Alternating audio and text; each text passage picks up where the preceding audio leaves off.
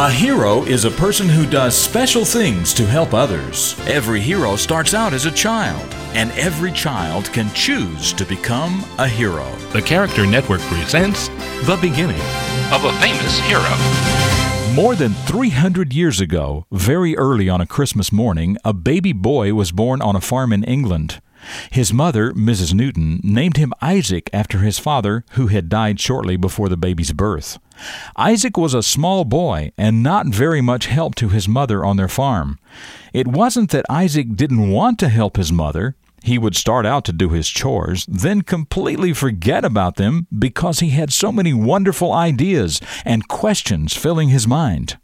Isaac loved making little models of things that worked just like the big things they represented, with wheels that turned and sails that moved. Once Isaac made a model of a windmill that turned around and around, even inside the house where there was no wind.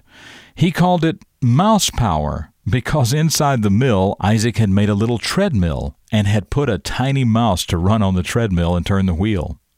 Well, little Isaac grew up studying and studying about science and math until he was famous for all the wonderful things he learned and taught other people about the planets, about colors, about gravity, motion, and many other things.